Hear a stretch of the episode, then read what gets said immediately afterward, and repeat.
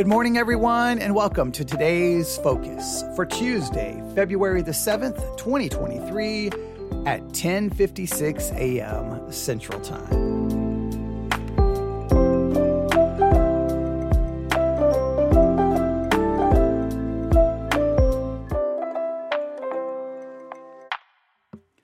Today's focus You'll have to wait and see. You'll have to wait and see. But before we get to today's focus, I, I have to laugh. I'm just going to share it because inside I'm laughing, I'm cracking up. Right before we went live uh, on one of the platforms, uh, we before we officially go live, we kind of do a pre-show. Right? It's just me talking about whatever I want to talk about. And on the pre-show, I was kind of just talking about how we don't have, you know, this this podcast. I don't do lots of you know, it's not over overly produced. It's very simple, very straightforward, very tries to be very organic and very real. Because I was talking about how some uh, ministries that you know they've gone video and it's and it just feels very like a lot of work to produce it. They have multiple cameras. They switch to cameras depending on which way the pastor is looking.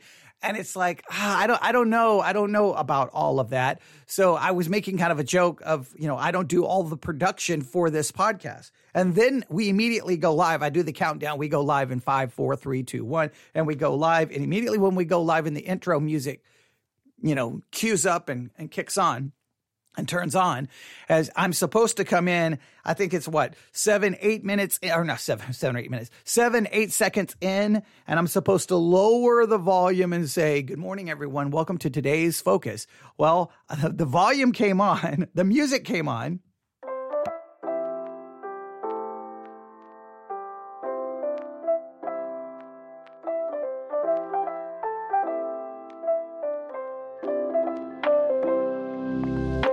and right there is when I'm supposed to come in. It's actually 16 seconds in, and as soon as that where where the music drops, right when it drops, I'm supposed to come in.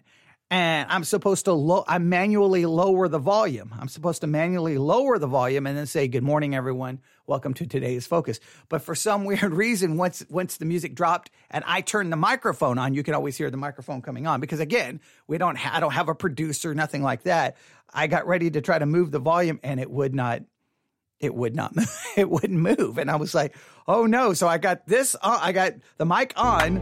That's playing and I'm supposed to be going There we go. Good morning everyone. Welcome to today's focus for Tuesday, February the 7th, 2023 at 10:59 a.m. Central Time.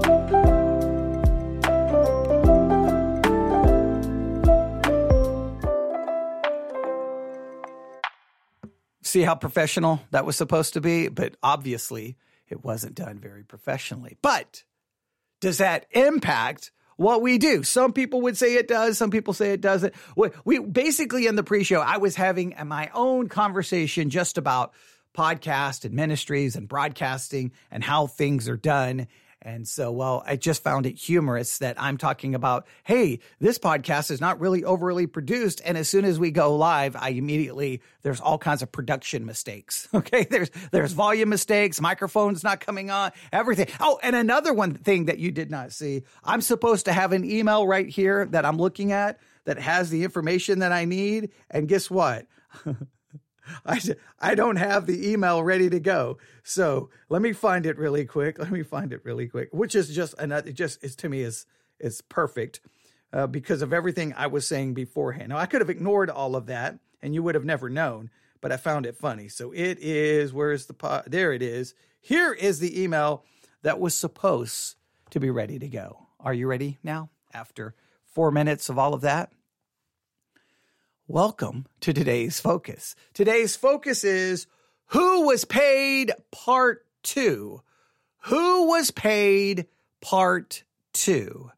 Yesterday, I brought forth this question about who was paid and some uh, some of you participated and emailed me your thoughts. Uh, someone spent some time and actually did some work on it, and I really really appreciate them taking the time to do that.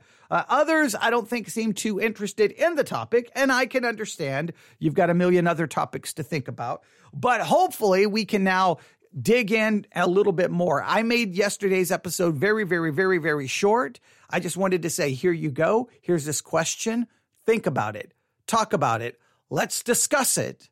And then today we will begin doing a little bit of work on this. Now the question arises from 1 Timothy chapter 2 verses 5 and 6. 1 Timothy chapter 2 verses 5 through 6. Here we go. For there is one God and one mediator between God and men, the man Christ Jesus. Here's verse 6. This is the key verse. Who gave himself, speaking of Jesus, he gave himself a ransom for all to be testified in due time. Jesus gave himself a ransom for all to be testified in due time. Now, that verse raises a question, and the question is stated in an email that I have here, and it's stated this way If Christ paid our ransom price, to whom was it paid?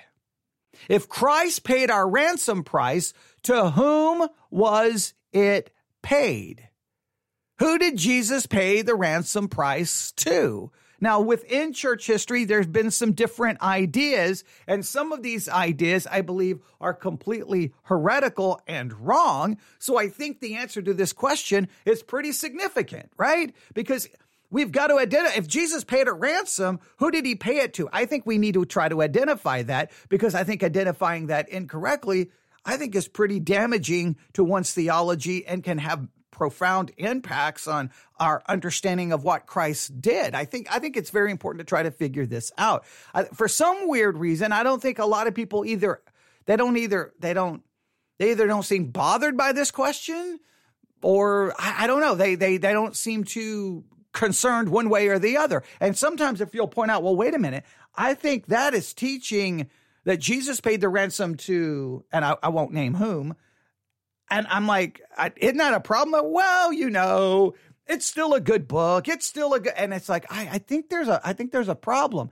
And it's amazing how if Christians like maybe a movie or a TV show or a book, how many cases they will overlook theological issues. If they don't like, say, a certain preacher or a certain ministry, they won't overlook anything. They're right there with a pencil and paper and they're like, oh, oh, oh, he just said that wrong. He said that wrong. Look at what he's wearing. And it's weird. Like, it's like sometimes we're very like picky and particular, and other times we're like, well, it's not that big a deal. I mean, come on. I mean, who really cares if the chosen TV show adds all kinds of dialogue and basically just creates fictional things in the telling of the story of the Bible. I mean, who really cares? I mean, Jesus could have said it that way. Peter could have said that. I mean, you know, I mean, that Jesus could have been walking that way and looking like he was going to die after healing people all day and was and was all bloody. I mean, it, I mean, uh, and I'm, if, if, you go back and listen to a podcast episode I did about a recent scene from The Chosen, um, I it's just, but you criticize that and people get mad. But then, uh, but then they'll get so furious and so mad. How dare you criticize the chosen? And those very same people will be ripping and tearing another pastor apart because how he that's not in the Bible, and why did he say that? And that's not theological. And it's like it's so weird that we just we just pick and choose. But I think in this case, this is a pretty serious issue, at least in my estimation. So here's what we're going to do. We're going to jump to Grudem's systematic theology and I'm just going to to grab a part of it. Just going to grab a part of it.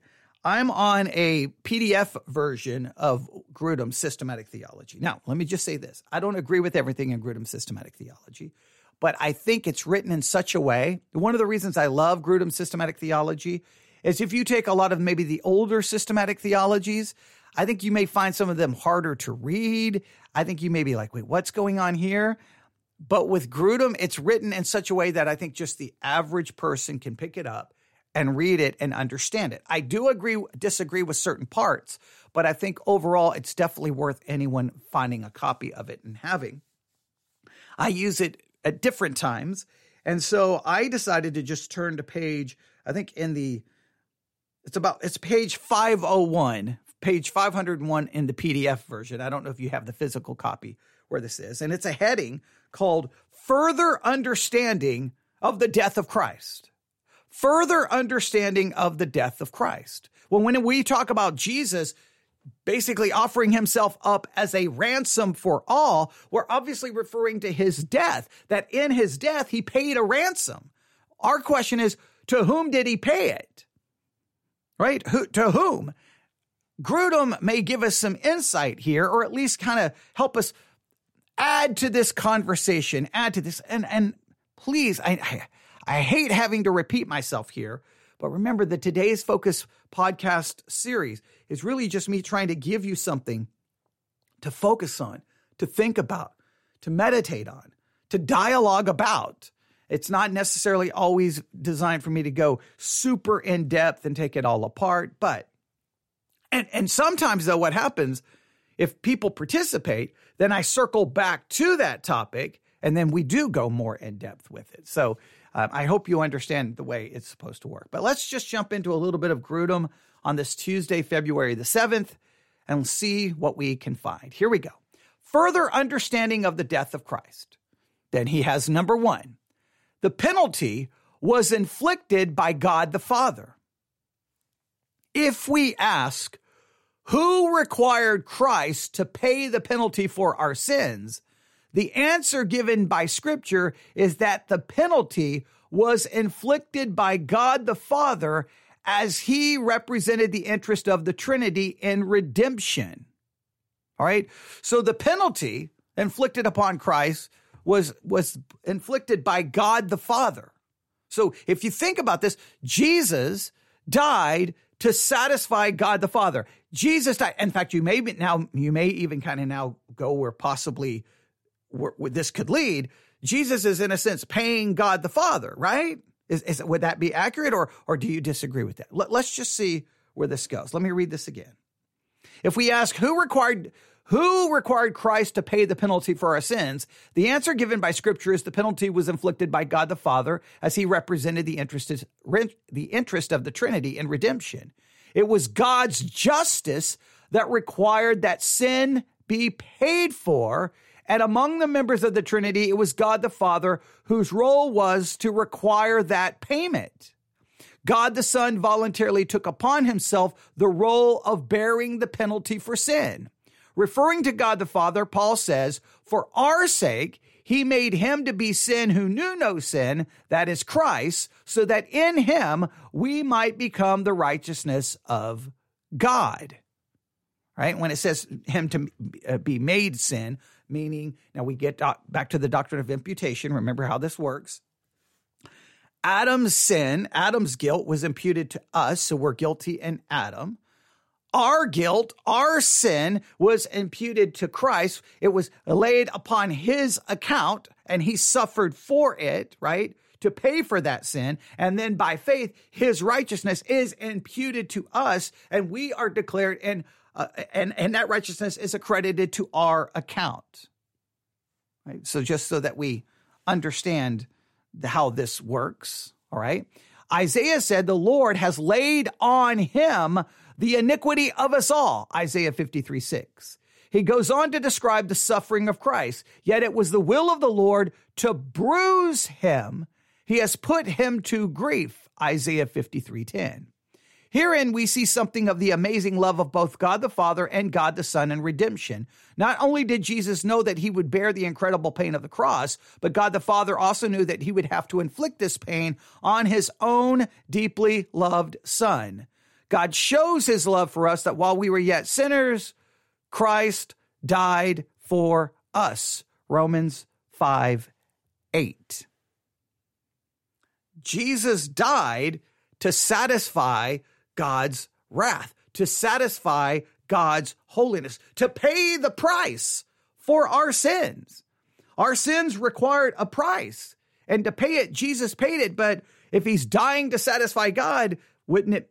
I mean, I'm just gonna, I'm gonna just gonna pose the question. Remember, my job here is just to get you thinking. Wouldn't that payment, in a sense, be to to Christ? Do you think theologically? I'll just throw this out there.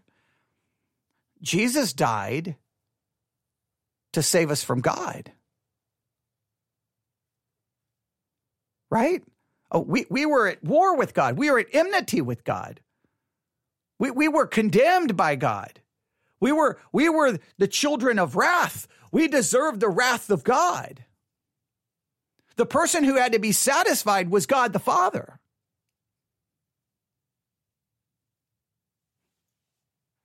Right? I, am kind of I'm, I'm pausing, waiting for you to go. Yeah, okay, yeah, yeah, okay. But of course, there's no one here. But all right, here we go.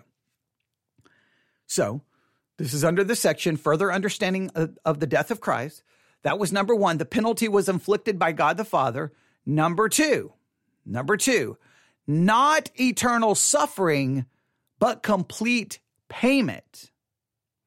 Not eternal suffering, but complete payment. What does Grudem want us to understand in this section? If we, if you and I, if we had to pay the penalty for our sins, we would have to suffer eternally in separation from God. Now, let's stop right here. Some people have major issues with this. They're, wait a minute, wait a minute, wait a minute. Why does my temporary, my temporal sin require eternal punishment? And a lot of people raise this question. You could say, well, because we're sinning against an eternal God. And because it would require eternity for us to attempt to pay our sins. And guess what? Eternity wouldn't be enough. Let's see how Grudem handles this. If we had to pay the penalty for our own sins, we would have to suffer eternally in separation from God. However, Jesus did not suffer eternally. There are two reasons for this difference. A, if we suffered for our own sins, we would never be able to make ourselves right with God again. There would be no hope because there would be no way to live again and earn perfect righteousness before God, and there would be no way to undo our sinful nature and make it right before God. Moreover, he, we would continue to exist as sinners. We would not, we would not suffer with pure hearts of righteousness before God, but would suffer with resentment and bitterness against God, thus continually compounding our sin. All right. Now, if we suffered for our sins, it would be eternally because we, we could never, we could never pay enough to satisfy God's righteous standards we could never be holy. We could never, I mean, everything we would do, we, we would, we would just suffer for eternity because it, we would be no way to make payment for it. There would just be no way. There'd be no way. We, and we would, we would uh, suffer under that in a sinful way with resentment and bitterness, which would only compound our sin, is what uh, Grudem is saying. So there's, there's number one. All right. So Jesus did not suffer eternally, but if we but if we suffered for our own sins, we would never be able to make ourselves right with God. With God so it would require it would require eternity. B, Jesus was able to bear all the wrath of God against our sin and to bear it to the end. No mere man could have ever done this, but by virtue of the union of the divine and human natures in himself, Jesus was able to bear all the wrath of God against sin and bear it to the end. Isaiah predicted what God shall see the fruit of the travail of his soul and be satisfied. Isaiah 53 11. When Jesus knew that he had paid the full penalty of our sin, he said, It is finished. If Christ had not paid the full penalty, there would still be condemnation left for us. But since he has paid the full penalty that is due to us, there is therefore now no condemnation for those who are in Christ Jesus. So Jesus didn't have to suffer eternally, but he fulfilled and paid for it all completely. The payment was finished. The payment was complete. The payment was sufficient and the pay, the payment is done. That's why there can be no more payment for me, by me. I can't do anything. My, my sins have already been taken care of. And this is where Christians struggle so much because they're like, well, wait, wait, wait, wait, wait. If you're, if you're, if all your sins are paid for, then, well, then you could believe in Jesus and just live in sin. And then Christians are like, no, no, no, no, no, no, no, no, no. If you, if you, if your sins have been paid for, you can't live in sin. You won't live in sin because, but well, then they have to define what sins they're referring to.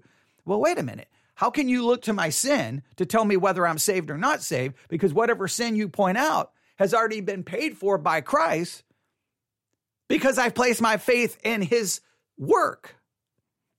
So what we want to do is we want to look to sins that have already been paid for by Christ and say, that proves you're not saved.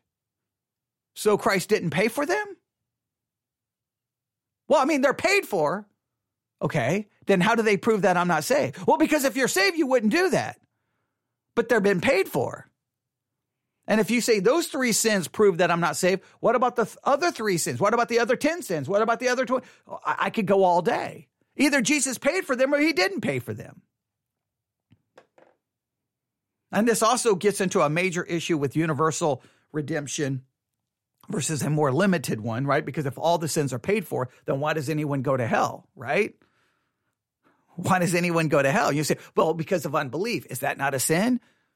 Well, limited would say, well, all the sins of those whom God has chosen have been paid. We can get into a whole discussion about that, and it leads everyone to everyone loses their minds instead of just trying to think it through. But here we go.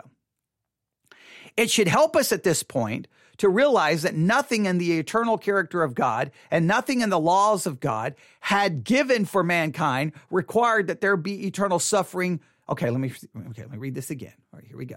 It should help us at this point to realize that nothing in the eternal character of God and nothing in the laws of God had given for mankind required that there be eternal suffering to pay for man's sins. In fact, if there is eternal suffering, it simply shows that the penalty has never been fully paid and that the evildoer continues to be a sinner by nature.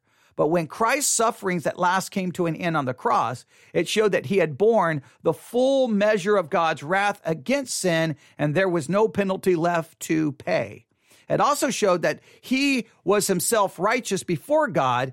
In this way, that fact that Christ suffered for a limited time rather than eternally shows that this suffering was a sufficient payment for sins.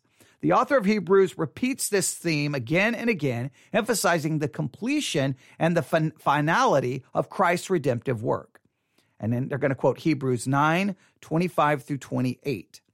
Now was it it now was it to offer himself repeatedly as the high priest enters the holy priest yearly with blood not his own for then he would have had to suffer repeatedly since the foundations of the world but as it is he appeared once for all at the end of the age to put away a to put away sin by the sacrifice of himself. Christ, having been offered once to bear the sins of many, will appear a second time, not to deal with sin, but to save those who eagerly await for him. So, what Grudem is trying to do is like, hey, in this payment process, it was a limited suffering that satisfied God's demands and God's wrath perfectly and there's no more suffering is needed, no more payment is needed because the payment was sufficient. Now, people will get into I mean, obviously, Jesus didn't suffer eternally because obviously the, the suffering lasted for a period of time. Then it was over. Then he ascended back to the right hand of the Father. But so we all know clearly he didn't suffer eternally. But some will say, maybe, and, and, and I don't have a major issue if you try to word it this way. Well, on the cross, he suffered he, he, he took all the suffering of eternity on himself. But the main thing is to understand eternal punishment is because the payment is never made. Jesus didn't, in a sense, have to suffer eternally in any way because his payment was sufficient. It was made because he was without sin, true God, true man. And then he fulfilled God's law perfectly. And then he dr- took he drank in all of God's wrath, and it was all satisfied in that period of time. So, um, however you want to get into a discussion, well, why didn't Jesus suffer eternally?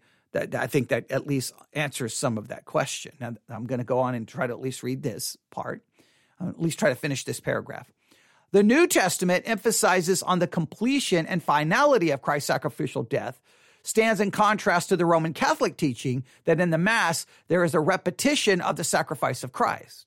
Because of this official teaching of the Roman Catholic Church, many Protestants since the Reformation and still today are convinced that they cannot, in good conscience, actually participate in the Roman Catholic Mass because it would seem to be an endorsement of the Catholic view that the sacrifice of Christ is repeated every time the Mass is offered.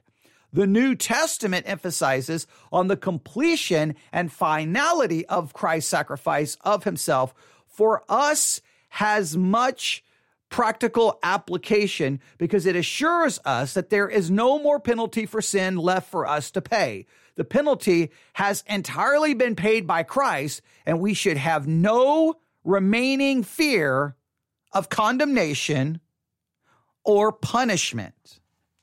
Now we still haven't gotten, we've kind of gotten a hint to who the ransom was paid to.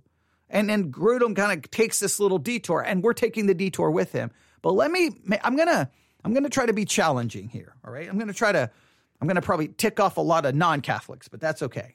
See, this would be the time in, in most sermons where you'd be like, see, the Roman Catholic system is wrong because they repeat, they, they make present the sacrifice of Christ again and again and again and again and again. And, and, and, in a roundabout way, they, many Protestants would say he's being sacrificed over and over and over and over again. Catholics would typically say, no, no, no, no, no. We're just making present the sacrifice that happened once for all. We make it present over and over and over again because we need the sacrifice over and over and over and over again because we continue to sin, sin, sin. And then sin destroys the grace of God. And the only way to restore the grace of God is we need the sacrifice and we need the sacraments. Okay, on and on and on. And this is because there's a massive difference in our understanding. They believe that in salvation, grace is infused into the person and we have to cooperate with it, and that grace is destroyed by mortal sin.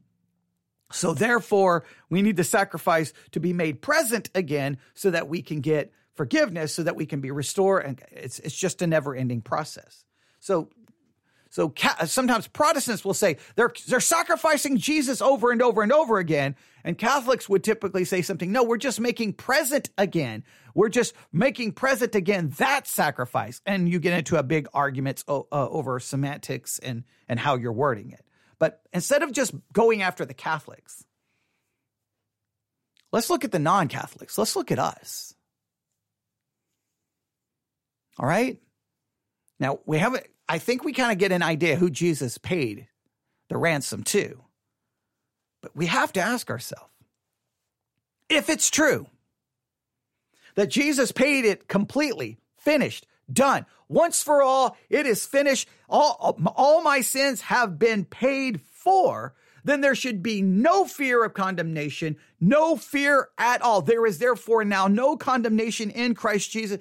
I am perfectly safe and secure. But I want you to understand there's a problem within the evangelical world, even for those who believe in eternal security. They destroy eternal security because it goes something like this. Well, you, Jesus did pay for all your sins. You are eternally secure.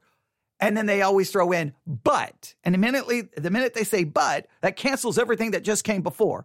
But they will say, but if you don't do this, this, this, this, this, this, this, this, or if you're doing this, this, this, this, this, you prove you were never saved. So Jesus didn't really pay for your sins. Therefore, you're going to hell. Well, wait a minute. How can you look to my actions to prove whether Jesus paid for my sins? They'll say, well, your faith is not real. Well, so you're saying if, uh, so you're saying my faith in what Jesus did for me then has to produce certain works because if it doesn't produce certain works, then Jesus didn't pay for my sins. And the whole point is Jesus paid for my sins because I can't pay for them and I'm still going to continue to sin. So how can I look that Jesus paid for it, but if he paid for it, I will do because listen, if you continue to have because Christians love to, to have you know, we can go with lordship salvation. It doesn't matter what you want to call it. But people love to have these tests, right? They have the test. like, okay, if you're truly saved, you will number 1, you'll love God with all your heart, mind, body and soul. Number 2, you'll love your neighbor as yourself. Number 3, you'll be as holy as God is holy. Well, just right there everyone's already failed the test. But wouldn't the test be are you trusting in Christ and him alone for your salvation? Yes.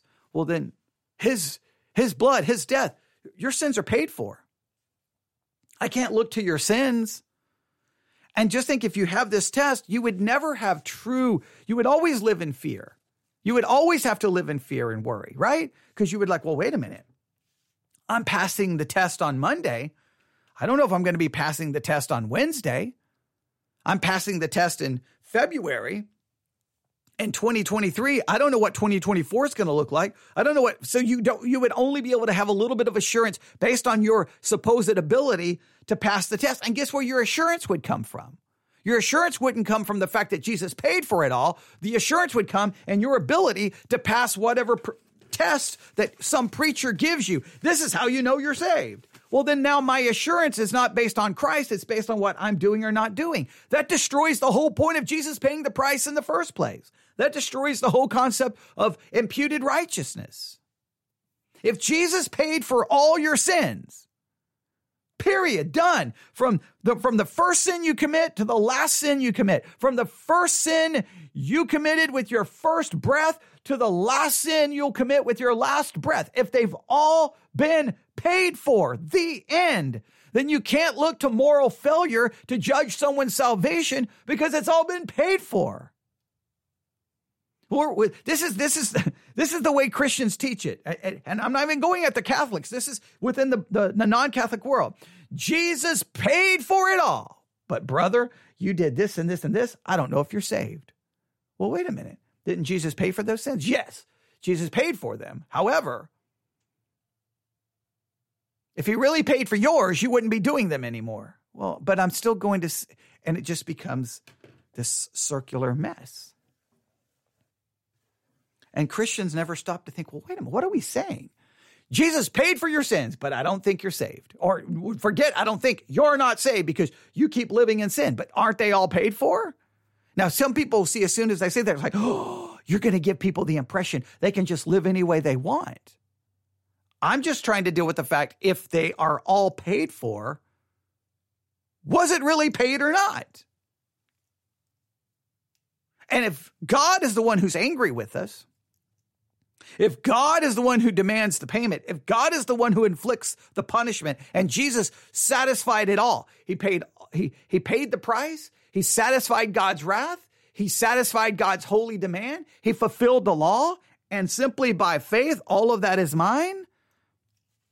Then, I mean, what then can you hold against me? That's why in Romans, Paul says, Who can lay anything? Who can lay a charge at God's elect? It's God who justifies.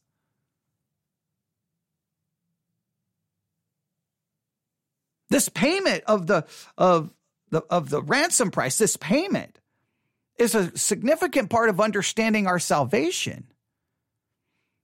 God God has righteous demands. Our sins require a payment, owes a debt, and Jesus paid it all. But we get nervous with that. We're like, yeah, but he did, but, but, but, but, but, but, but, but, but, that doesn't, you can't live the way you want to. I know, but okay, first of all, I'm going to be living in sin one way or the other, correct? Well, yes. I mean, you're not going to be perfect. Okay, but if I'm too imperfect, then I'm no longer saved. Or I'm no longer proved that I'm saved. Like, how much imperfection has to be there before somehow now I'm proved that I'm not saved? Because I can, again, we talk about this all the time. Three scriptures love God with all your heart, mind, body, and soul. Love your neighbor as yourself. Be ye holy as God is holy. You never accomplish those. Well, no, I mean, as long as you're trying, as long as, so now trying, going in the right direction is sufficient? No, the only thing that's sufficient is Jesus paid it all. The payment has been made. It is finished. Now, we'll do we'll work on Grudem a little bit more tomorrow. I wanted to just advance this conversation. Yesterday was so so short, only 3 or 4 minutes long. I was just boom in and out and just said, "Here you go. Here, here, here. Now you got it. Okay, I'm out of here." And uh, and I wanted to spark great conversation for those who participated. Thank you. But today I wanted to advance it a little bit. Jesus definitely paid the price. It was God who inflicted the suffering, meaning Jesus was there to satisfy God the Father. That's why you definitely need the doctrine of the Trinity in this way, one God, three distinct persons, co-equal, co-eternal. Right? We can get into a whole Trinitarian discussion, but there you go. I'll just leave it there. There you go. There's today's focus. So today's focus for Tuesday, February the 7th, 2023. I hope you find it beneficial. I hope you find it helpful and I hope you will give it serious thought. Who was paid? Today, I just really want you to focus on it's been paid. All of it's been paid. There's nothing else left to pay. And we should be grateful for what God has done for us in Christ Jesus. That is today's focus. Thanks for listening.